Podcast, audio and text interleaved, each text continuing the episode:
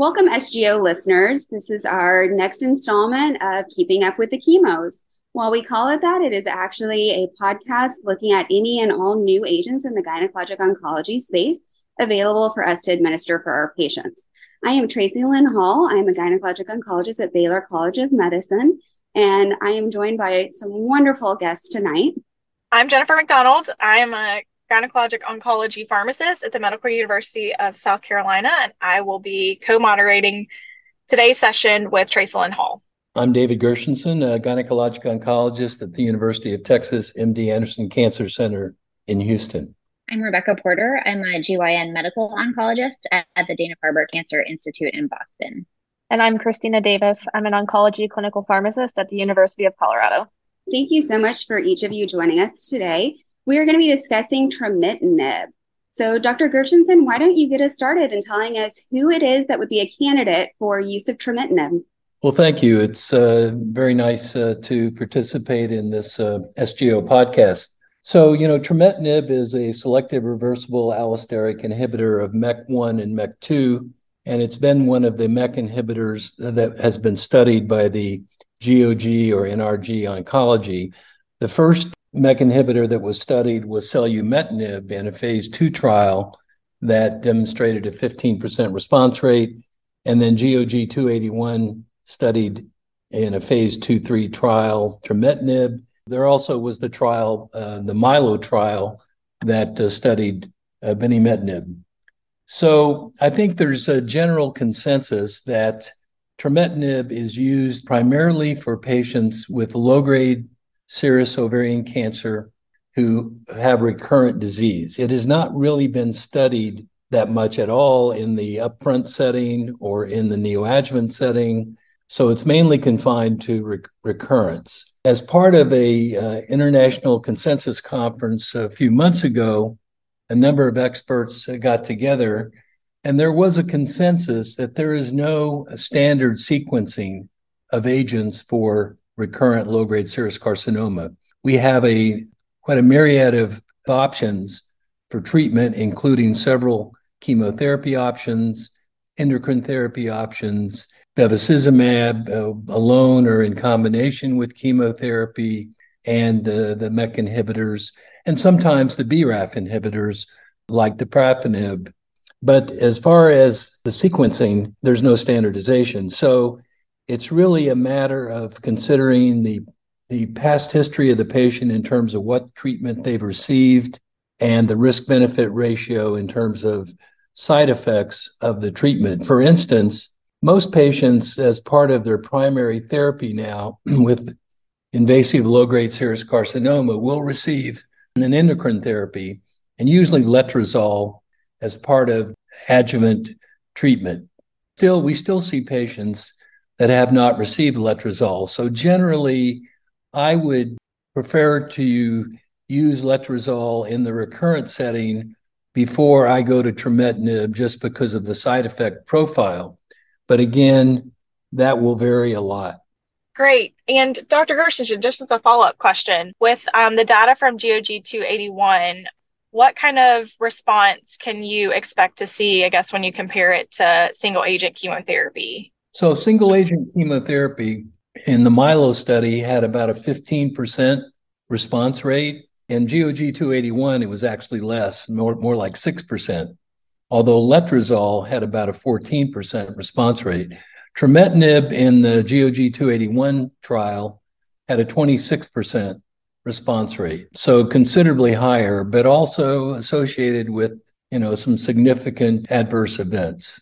Dr. Porter, can you talk a little bit about if you consider any mutational status you're recommending this therapy for patients? A great question because I think it reflects that what we have learned about low grade serous ovarian cancers and being really a very distinct disease from the more common high grade serous ovarian cancers, both in pathologic diagnosis and as far as their molecular features. And we know that while the high grade serous ovarian cancers nearly universally have P53 mutations, these P53 mutations are pretty uncommon in low grade serous, and more often we see alterations in the MAP kinase pathway. There are KRAS mutations in roughly 20 to 50%, NRAS mutations in 15 or so percent, and then, or 5 to 10%, and then BRAF mutations in another 10 or 15%. And so thinking about that, you know, one of the questions is should this predict sensitivity to MEK inhibitors? And I think at this point, we can't conclusively say that. In the GOG 281 study, patients were included regardless of whether or not they had a mutation. And I believe there was about 50% of patients in the study where the mutational status was looked at and determined. And within those 50% patients, the it was not found that the presence of a mutation was predictive of um, benefit in terms of the median progression free survival. There was an increase in the response rate in patients that did have one of those mutations, but it wasn't statistically significant. So I think so far this has been hypothesis generating data and not data that we can conclusively say a patient should have this mutation um, in order to receive this therapy. This is all wonderful information. In addition to a patient having recurrent low grade serous ovarian carcinoma and thinking about the prior treatment, what other considerations do we need to think about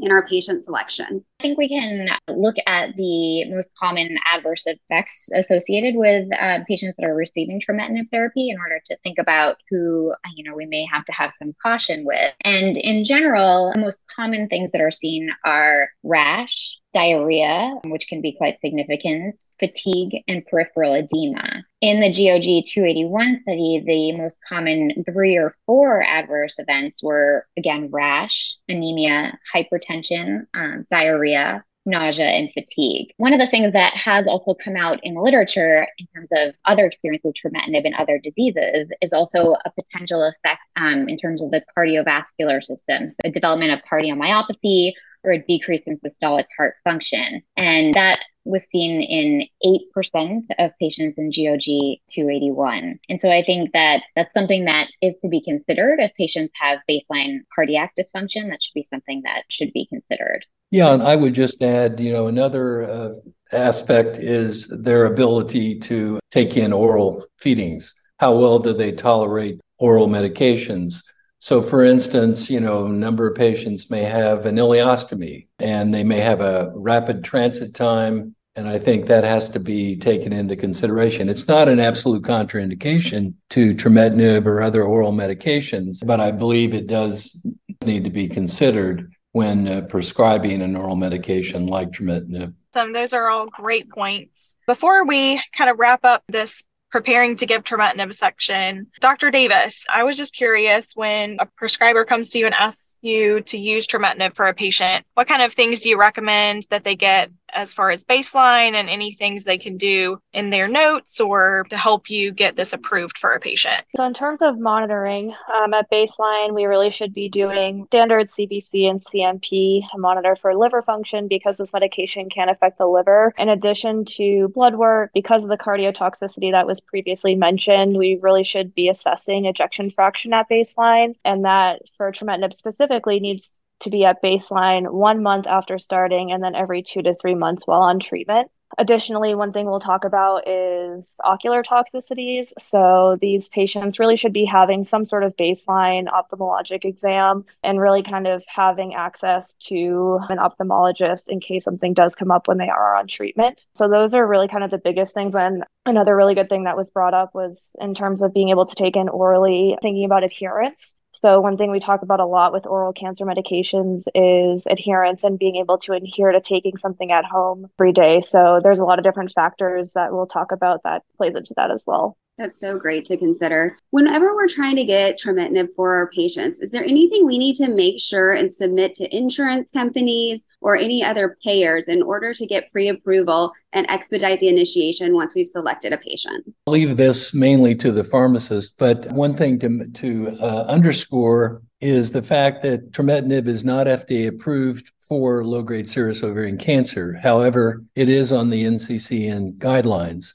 So I have found that most of our patients have no problem ultimately with authorization to take trametinib, but there are a few exceptions. And I think it may vary a little bit from one state to another based on the overseers. But that's an important point to mention. I think that's a great point, Dr. Gershenson. And I know in South Carolina, we've seen that a lot, um, that it's pretty easy to get approval for it given the NCCN designation. So I think we'll wrap up this section of just highlighting um, the use of trametinib for low grade serous ovarian cancer in the recurrent setting, knowing that sequence or order of things is not really well described at this point and i think you know taking into account each patient becomes really important. Uh, while mutational status might be good to know it's not something that is required for usage and then just making sure to get good baseline cardiac function ocular examination and labs before starting this therapy. Thanks everyone for tuning in and we hope you tune in for part two of trametinib administration considerations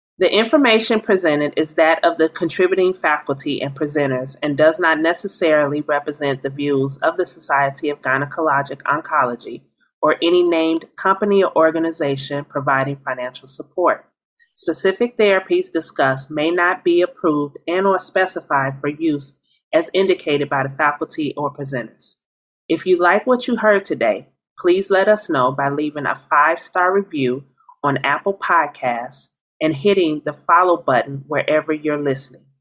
If you have suggestions for future SGO on the go podcasts, please email us directly at education at sgo.org.